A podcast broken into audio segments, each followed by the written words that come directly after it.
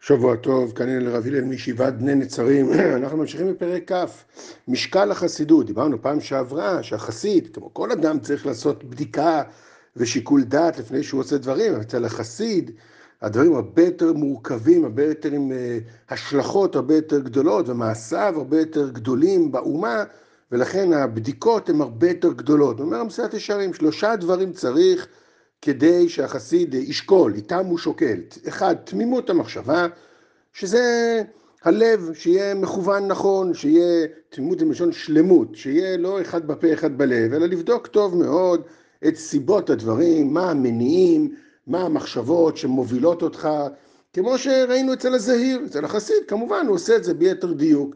וכן הדבר השני, עיון, לעיין במעשה עצמו, מה, מה התועלת, מה התוצאה, מה יצא, מה יקרה, מה, מה ההשלכות של הדבר, כמו שנרחיב עוד מעט.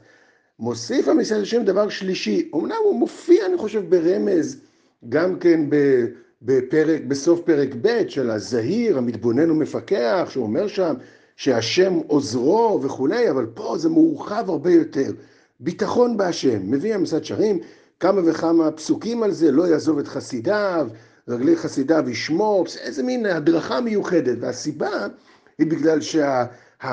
אם נאמר, נגיד, אצל הצדיק, אצל, בפרק ב', הזהיר, המדרגות שלנו, בסופו של דבר, הבקרה שלך, היא תסתכל מימינך ומשמאלך, תראה את, ה, את יראי השם, איך הם מתנהגים, תקבל מזה פרופורציות ומושגים, אבל אצל החסיד, קרוב לומר, הוא צריך מפלס דרך, הייתי אומר. הוא נמצא, ב, הוא, הוא, הוא כאילו בבדידות, כאילו, כן? כי הוא לא יכול להסתכל ימינה שמאלה. אדרבה, אדרבה, מביא המסעד שלנו, תכף נביא דוגמה. אדרבה, הוא עושה, הוא צריך לשקול את הדברים, לא לפי מה שהמושגים האנושיים הרגילים, שמה שהחברה משדרת, אה, או מה שנגיד היום, התקשורת, הרשתות החברתיות, הוא צריך לשקול חשבונות אחרים לגמרי. ואז כשהוא יאמר את מה שהוא חושב, איזה בוז וקיתונות הוא יספוג מהסביבה, נו, אנחנו מכירים את זה. אז, אז החסיד צריך ביטחון בהשם, שזה לא רק ביטחון אבסטרקטי, כוונה הוא צריך להתפלל להשם ולכוון לשם שמיים, בגלל שהוא צריך לשקול את הדברים היטב, היטב, היטב, כדי שבאמת התוצאות יהיו כפי מה שהוא באמת רוצה. הדוגמה שמביאה מסייעת ישרים היא בעצם בסוף, אה, אחרי החורבן, גדליה בן אחיקם. גדליה בן אחיקם התמנה על ידי נבוכדנצר, מלך כסדים, התמנה להיות, אה, נקרא לזה, נשיא שארית הפליטה, מנהיג שארית הפליטה, לא יודע איך לקרוא לזה. היה, נשארו בארץ כמה אלפי אנשים, ומהם היה צריך להיבנות המשך עם ישראל, היה צריך, אה, היה צריך להתפתח משם, בית שני וכולי, וכמו שאומר המסיעת שרים פה, הגחלת עוד הייתה, הייתה גחלת. אחר כך, אחרי שגלינו ולגמרי אז להתחיל לבנות הכל מחדש, זה כמו שאנחנו יודעים עד היום, זה אלפי שנים של עבודה. מגיע אליו, אל גדליה בן אחיקם, יוחנן בן קרח, ועוד כמה שרים, ואומרים לו, תדע לך, בליס, מלך עמון, הוא סוחר או עשה עסקה עם ישמעאל בן נתניה, כדי שימרוד בך והוא יהרוג אותך, ואז אתה, ואז כולנו נתפזר על פני הארץ. אומר יוחנן בן קרח, גדליה, תן הוראה אנחנו מטפלים בישמעאל בן נתניה. וגדיה בן אחיקם אומר לו, שקר אתה דובר. וכולנו יודעים את הסוף, שבאמת אה, ישמעאל בן נתניה, רק גדיה בן אחיקם, וכולם ברחו למצרים, וזה היה צער גדול, ועל זה אנחנו צמים עד היום בצום גדליה, יום אחרי ראש השנה. ועל זה יש ביקורת של הנביא עצמו.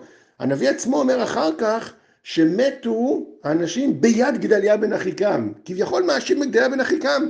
אומר המסירת ישרים, זה דוגמה קלאסית לחסיד. איך ישפוט גדליה בן אחיקם את המציאות הזאת? מה הוא יגיד? איך הוא יעשה?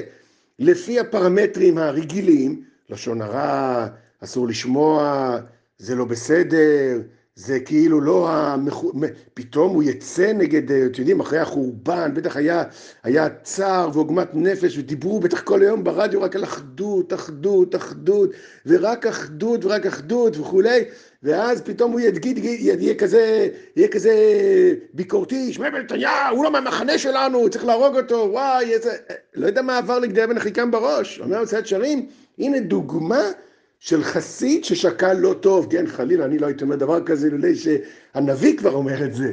ואז במקום לשמוע לישמעאל בן נתניה, או לגדליה בן אחיקם, ו- ו- ומתעלם, ויודעים מה קרה בסופו. הנה דוגמה, אומרים מסילת ישרים, למה צריך הרבה ביטחון בהשם, הרבה תפילה, שהקדוש ברוך הוא יאיר את עיני החסיד, כדי שיחליט החלטות נכונות.